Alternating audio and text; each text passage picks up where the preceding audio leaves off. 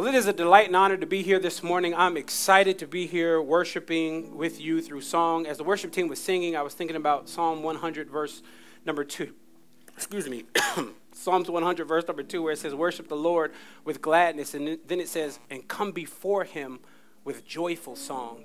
And that's why we gather here to, to sing praises corporately unto our unto our, our King and our Lord. You certainly could have stayed home and, and vacuumed and swept and sang praises to the Lord by yourself, but it's something good when we all get together and do it. Uh, but I'm equally excited not just to sing praises to our King, but also to hear about him through the preach word. So if you guys indulge me and grab your Bibles, meet me in the book of Habakkuk. That is where we're going to spend our time. Uh, as you turn there, listen, no shade. If you got to go to the table of contents, I'm, I'm not. We're not gonna. We're not gonna shame you in here. Maybe a little bit, but you'll be all right. Uh, if you have your devices, you can. If you're scrolling through, you'll find Habakkuk between Nahum and Zephaniah. Uh, it, it's such a small book that if you grab two pages and flip, you've missed Habakkuk. And so, uh, literally, take your time trying to find this rich prophetic book. Uh, we kicked it off last week, and last week we got to, we, we didn't hear God say anything last week in, in terms of in the text. It was just Habakkuk complaining and asking a bunch of questions. And uh, he was talking about the sins of Israel and ended up even talking about uh, how justice is perverted. And, you know, one of the things we tried to talk about last week is how it's important not to neglect preaching through the prophetic books of the Bible, uh, either the major or the minor prophets. And the reason it's important is because a lot of people that do that typically don't deal with, the churches don't deal well with social justice issues. Why? Because the prophets are always talking about social justice issues. So last week we got to see, he says it twice. He talks about justice uh, never goes forth. And he's like, but if it does, it's perverted.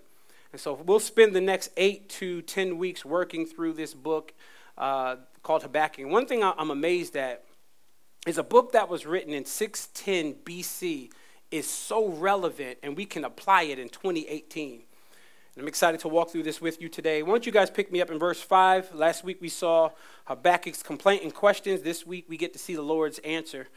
Verse number 5 says this Look among the nations and see. Wonder and be astounded. Underline this next phrase For I am doing a work in your days that you would not believe if told. For behold, I am raising up the Chaldeans, or the Babylonians, that bitter and hasty nation who march through the breadth of the earth to seize dwellings not their own. They are dreaded and fearsome. Their justice and dignity go forth from themselves. Their horses are swifter than leopards, more fierce than the evening wolves. Their horsemen press proudly on. Their horsemen come from afar. They fly like eagles, swift to devour. They all come for violence, and all their faces forward. We have to define what faces forward means. The English language does not do that justice, so we'll work there a little bit.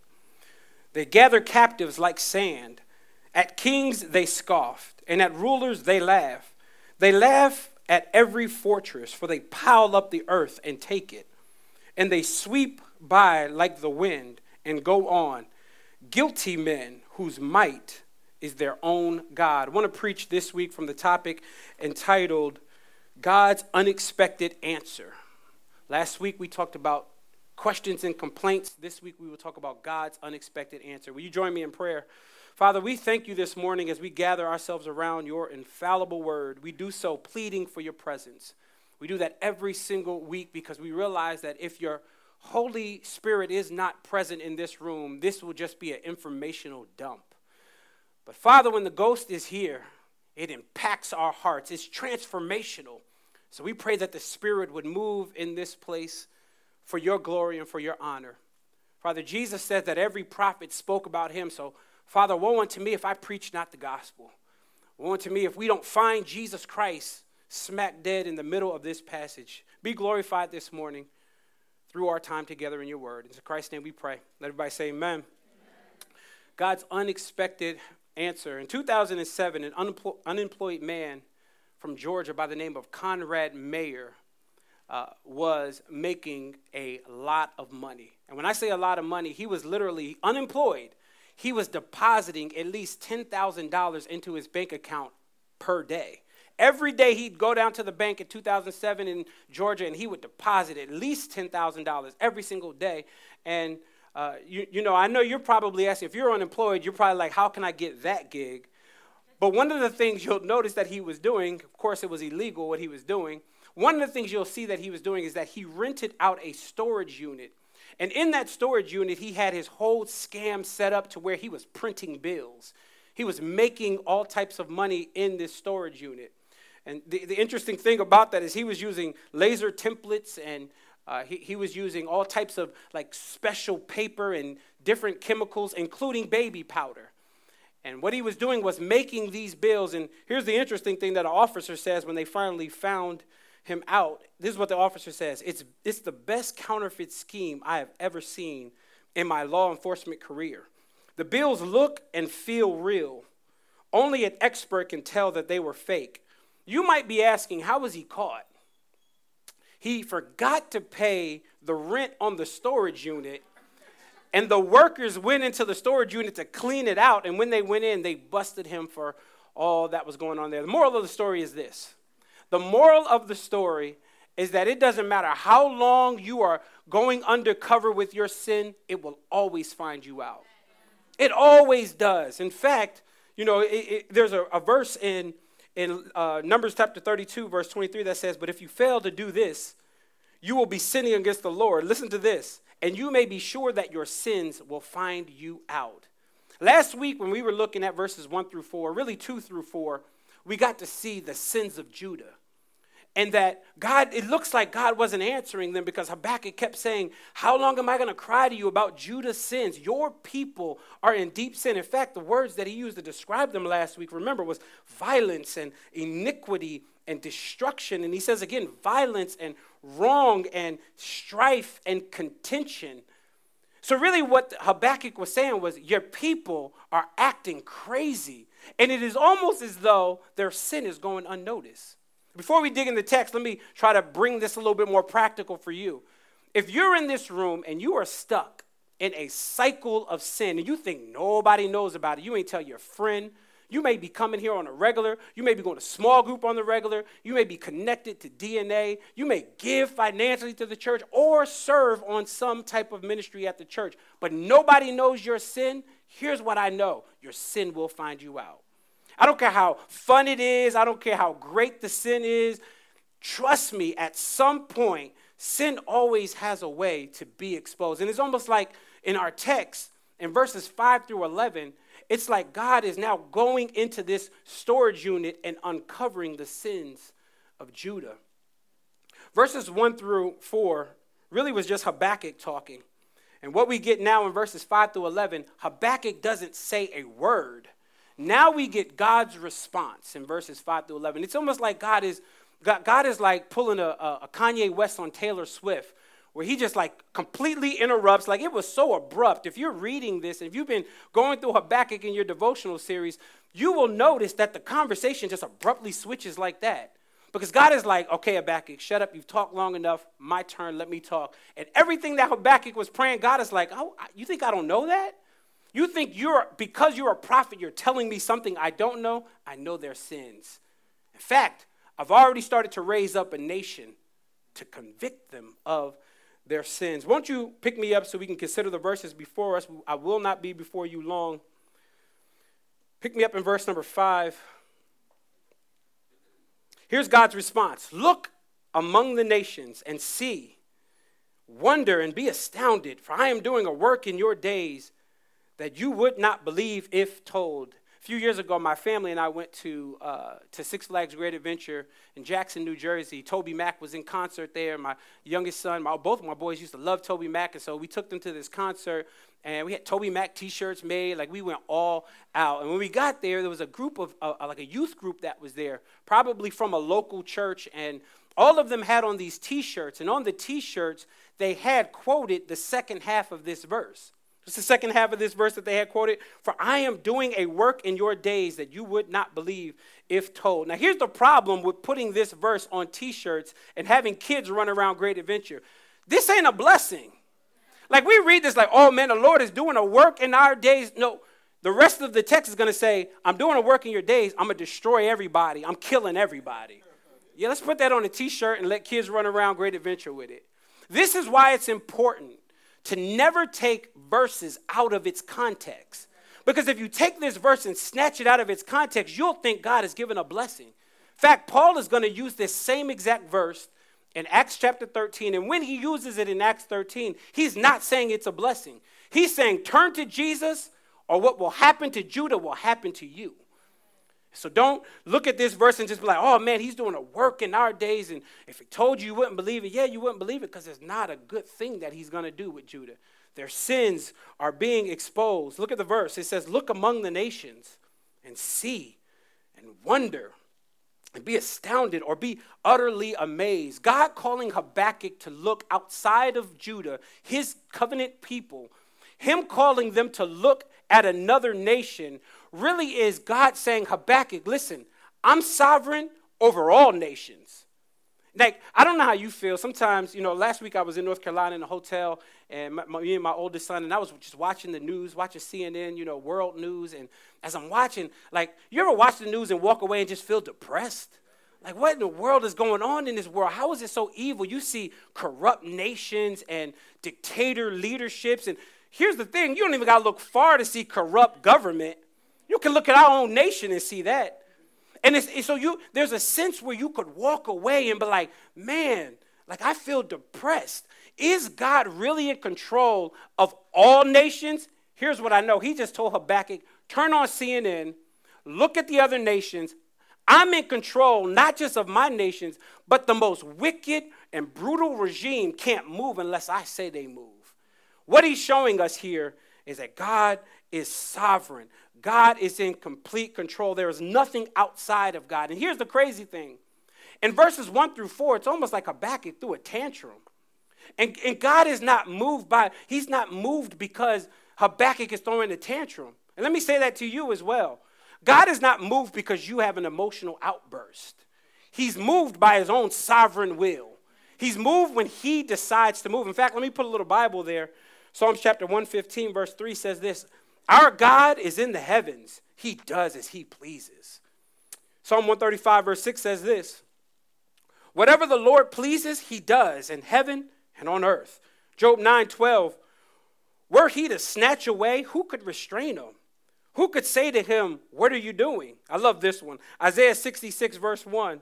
Thus says the Lord Heaven is my throne, and earth is my footstool. Like earth that you live on, I doubt if anybody in this room has ever been outside of earth and gone to another planet. You're stuck here on earth, and God is like, You're stuck there, but that's my footstool. He is sovereign, He is big. And so, what He's telling Habakkuk to do is look, look at the other nations. There's something else you should note here. In God telling Habakkuk to look at the other nations, it's showing us that you can have 2020 vision and still miss what God is doing. Because now, let's be real. Habakkuk probably got a better relationship with the Lord than you and I. We're spending the next eight to 10 weeks eavesdropping on a conversation between Habakkuk and God. I doubt if you've ever heard the audible voice of God and just talk back and forth like you talk with your friend. Habakkuk is doing that though. Yet, even though he is a spiritual man, he's a man that has a relationship with the Lord, that he can talk audibly with the Lord, he's still missing what God is doing. And here's my question to you. As God is sovereign, as God is working through different situations in our life, are we looking at our situations with spiritual discernment instead of complaining, looking at that situation and saying to yourself, God is sovereign over this? Like we seem to think when something happens in our life, we seem to think that God can't know this is going on. Like God, like he's up in heaven and he's confused. Like when he finds out, he's going to be upset. No, God knows. There's not a thing you can go through in your life that God doesn't know. How do I know? Look among the nations, is what he told Habakkuk. Because in looking amongst the nations, what you're seeing is my sovereign control, even if you don't understand it. In the midst of not understanding it, it still does not mean that I'm not sovereign. No, I'm sovereign and I'm in control. I know Habakkuk is probably thinking in his mind like the Lord is going to do something great. He told me to look among the nations, and then he goes on to say, If I told you, you wouldn't believe it. In fact, he says it this way in verse number five. He says, For I'm doing a work in your days. Surely the work that the Lord is doing in my day is going to be is going to bring about a great revival in Judah. Surely. But look at God's response. Verse number six. Look what he decides to do. For behold, I am raising up the Chaldeans. God decided that he was going to judge the wickedness and the corruption, the political corruption in Judah by using the Chaldeans. Now, I know that probably doesn't mean much to you. Probably like, okay, what does that mean? That's not a big deal. He's going to use another nation there. You know, they're going to come and talk to them. No, this isn't a good thing. In fact, I, I like to describe the Chaldeans, the wickedness and the massive nature of their army, by simply comparing them to another wicked nation. You guys ever heard of Nineveh? Nineveh was the city or the nation that Jonah was told to go prophesy to, and Jonah's like, nah, I'm not doing that. Go down to Joppa, go uh, the opposite way. I'm not going to. Why is he not going? Because they are a wicked, wicked nation. If you were here for our Jonah series, you would have picked up that we talked about how wicked they were. Here's how you know how wicked they are there is an entire book of the Bible dedicated to simply talking about how wicked they are. Read the book of Nahum. Read the book before this one. This three chapters long. Every single chapter talks about how wicked uh, Nineveh is. I mean, chapter one talks about God's wrath on Nineveh. Chapter two talks about the destruction of Nineveh. Chapter three talks about the curse upon Nineveh. You know you're wicked when God is like, I got to dedicate a whole book to this one. Y'all are wicked, wicked, people. And, you know, they were so wicked, history will show us that they would conquer another nation and they would take back body parts as souvenirs. They would literally rip the skin off of the flesh of their enemies and use them as their tent walls. The kingdom of Nineveh would have invited guests over and, and he would bring out the heads of conquered kings, listen, as entertainment. They were a wicked, wicked nation. Pastor, I'm hearing you, but the text just said, like, you we're supposed to be faithful to the text, and it's talking about the Chaldeans. Why are you talking about Nineveh? Here's what's interesting. In 612 which, BC, which is two years after this book was written, what you see is the Chaldeans overtaking Nineveh. And so, as wicked as they were, as massive as their army was, God is like, I got another nation that's Nineveh on steroids. In fact, I'm going to use them to overtake Nineveh, and then I'm going to use them to punish my people. This nation is a wicked, wicked nation. And you might be sitting in here with your mind blown, because my mind was blown when I read this. I'm sure Habakkuk's mind is blown. But here, here's what I know God's hand has not grown weak in using wicked things to accomplish his will. It has not grown weak. And so you might be in this room sitting here going, listen, you know, that boss was evil, that boss fired me. Could that be God's will to align you back with his will? You might be in that relationship, and that relationship might be one of those relationships that's evil. And, and you might be looking at like, Lord, why would you get me? I have no way to get out of this. That divorce almost took me out. That relationship should have taken you out, but God uses it for his will.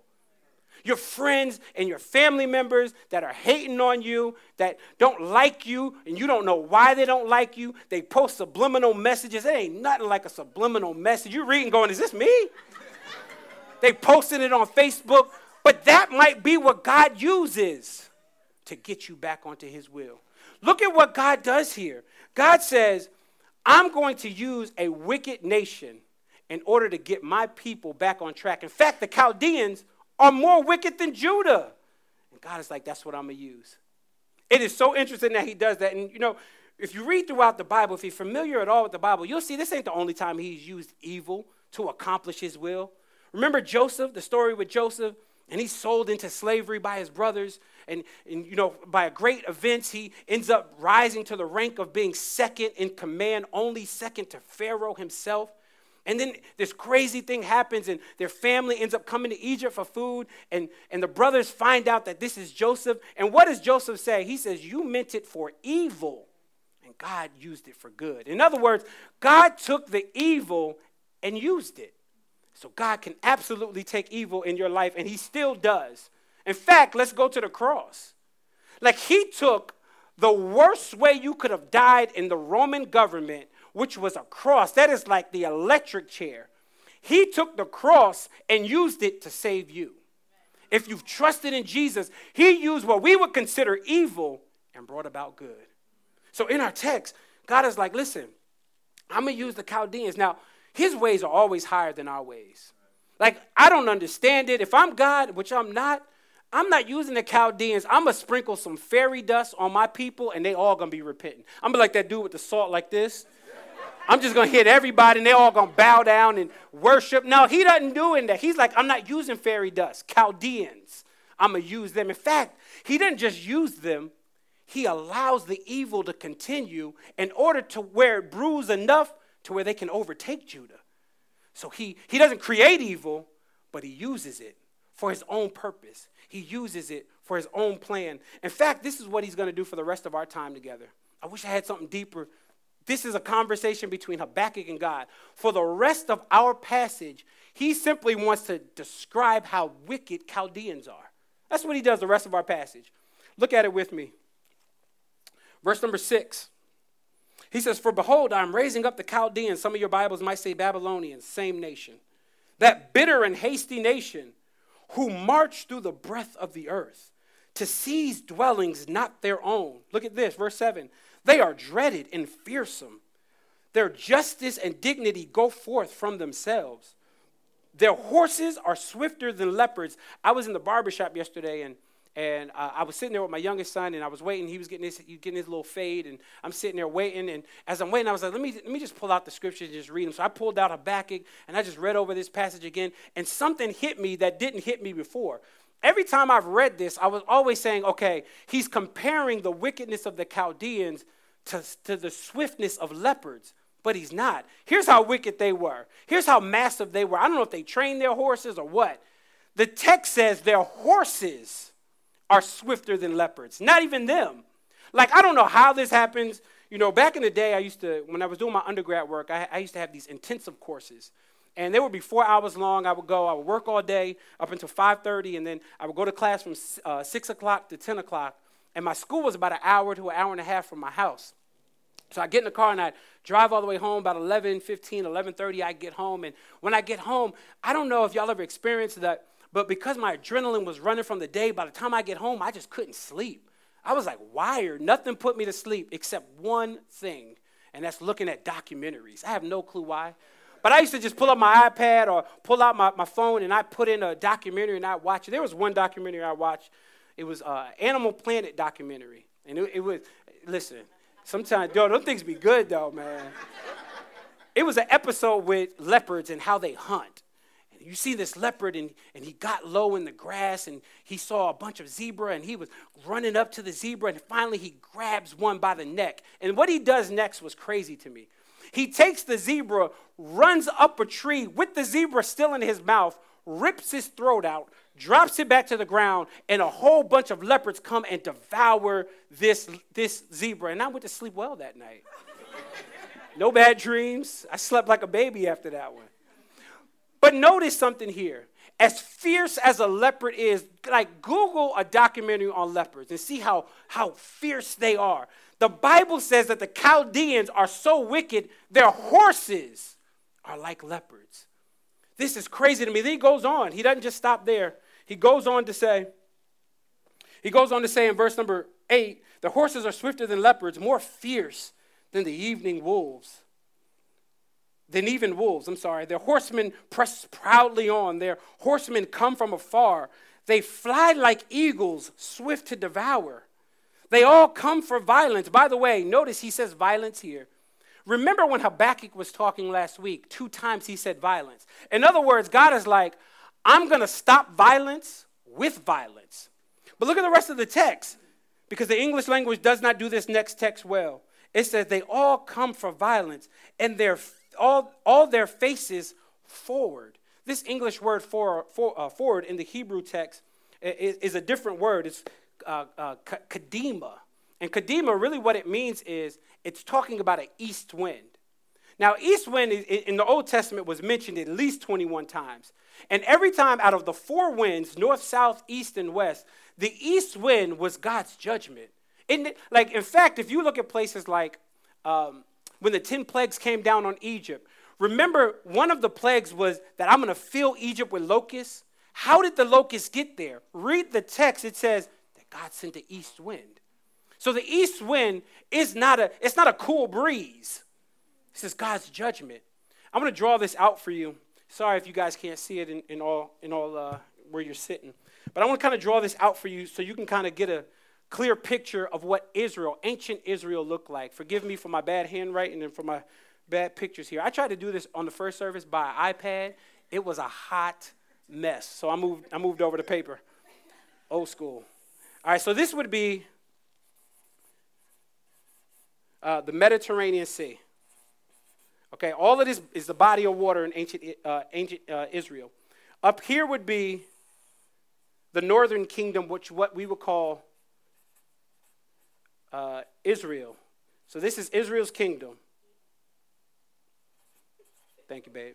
That was you, babe? Love you. she keeps it real. All right, this is the northern kingdom. I'm going to move in a second, guys. And down here would be Judah. This is Judah's kingdom. Now, keep in mind, we talked about this last week. The prophet Habakkuk is not a prophet in Israel, he is a prophet in Judah. Next to Judah is a very small, slim, slim little body of water called the Dead Sea. I took a swim in this, by the way. It was not refreshing, it was salty. Uh, in fact, so then over here, some other kingdoms over here. Over here would be the desert. Yeah. You didn't help me out, so I got stuck. Come on, baby. You're supposed to be on it. So I'm to do a little compass here. We have north, right? We have south, we have east, and we have west. Stay with me. Stay with me. Sorry if you can't see. This is the, the map of ancient, uh, ancient Israel. You have the Mediterranean Sea, the northern kingdom, which is the kingdom of Israel. You have the southern kingdom, which is the kingdom of Judah. The Dead Sea, all desert. Some mountains over here, all desert. Now, understand what the text is saying. It is saying that the Chaldeans are like the east wind. Stay with me. If there is a west wind coming this way, that's a nice breeze from the Mediterranean Sea. But when you have an east wind in Israel, you have wind coming from the desert. In fact, look at the text. Look at what God says. He says in verse 9, the end of it, they gather captives like sand. In other words, the east wind, when it blows in from the east, it picks up sand. And God is saying to Habakkuk that the Chaldeans or the Babylonians are like, they'll gather you like wind gathers sand. And let me tell you something about the east wind. The east wind destroys crops. It's bad for your health. It is, a, it is God's punishment. It is not a cool breeze. And so when we look at our text here, in fact, God is going to say something similar in the couple next verses. Let me keep reading. Verse 10 At kings they scoff, and at rulers they laugh. They laugh at every fortress. They pile up earth and take it. They sweep by, here it is, like the wind, and go on. Guilty men whose might is their God. This is, you know, God's not using the Chaldeans because they're a God fearing nation. He's using the Chaldeans despite the fact that they already got a God. Did you see what the text says? Their God is their own strength. I don't want to go off topic here, but is your God your own strength? Is your might your own strength? Is your ability to gain wealth your own strength? Is your degree your own strength? Or your occupation your own strength? And some of us in here, like that's our disposition.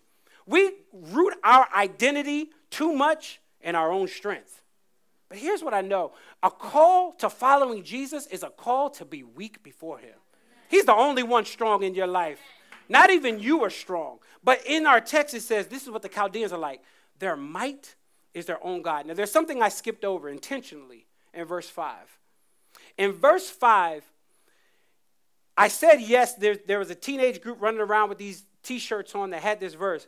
But you do know that Paul uses this exact same verse in Acts chapter 13.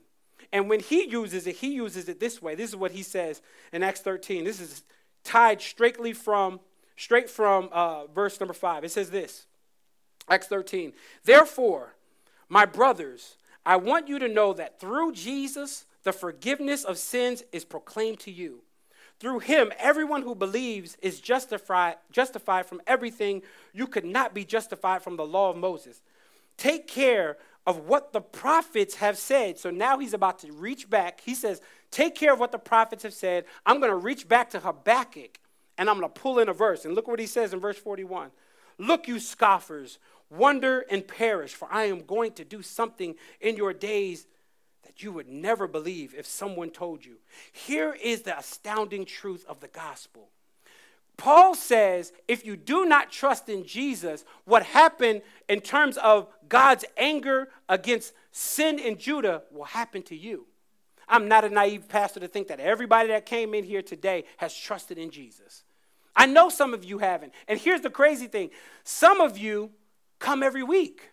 You just like the people, the food is nice. You know, they, sometimes they have coffee out there, and you know, it's just a nice little vibe. I like the worship team. You know, I like the singing. You know, but I don't really have no genuine affections for the Lord. Here's what Paul says when he uses this verse. He says, "Turn to Jesus, or the wrath of God is going to bear its weight on you."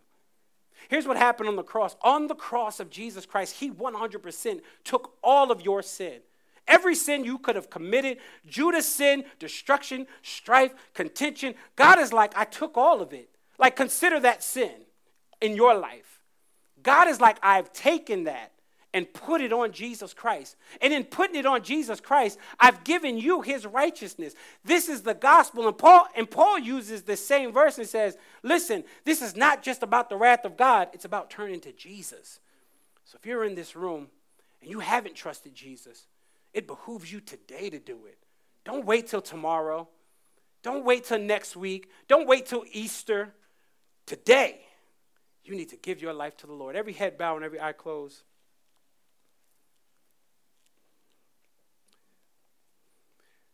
God didn't only use the wickedness of a wicked nation during this time to get his people back in order, but he did it on the cross. And on the cross, what we see is is Jesus dying for your sins. And in the midst of dying for your sins, Jesus makes you acceptable to God. Like you do know, outside of Jesus, you are not acceptable to God. Outside of Jesus, there's nothing but wrath and punishment. Now, I'm not trying to scare you. I don't believe scare tactics get you into heaven. Jesus gets you into heaven. And it's not, you know, Believing in the gospel is not just about getting in heaven, it's about having value in life now. Because at the cross, that is what we get. We get a new identity. We get a brand new, brand new identity, a brand new focus, a brand new goal. And that is through Jesus. Father, I thank you today for your faithfulness to us. Thank you that on the cross, you decided to die on our behalf. And you didn't have to, Lord. You genuinely did not have to. You could have left us in our sin. You could have left Judah in their sin, but you didn't. You decided in the midst of using words like violence and iniquity and destruction and wrong and strife and contention to describe your people, you decided that you're going to use a nation not to break your covenant with them, but to get them back online, back straight with you. Father, some of us in this room, if we're honest, we need our sins to find us out. Our sins are destroying us. Some of us in this room have are just stuck in the midst of sin. And maybe it's a relationship. Maybe it's sexual sin. Maybe it's not. Sometimes I think we harp on sexual sin is that that's the biggest sin. Some of us in this room, sin is pride. Sin is gluttony. Some of us in this room, the sin is that we don't turn from our own self righteousness. Just because we aren't stuck in the midst of what we would call a gross sin, we still rely on our own strength and our own righteousness. Our might is our own God. Forgive us today. And I pray for that one person that does not know you. May they give their life to you, find their new identity and new focus and new purpose in you. In Christ's name we pray. Let everybody say amen.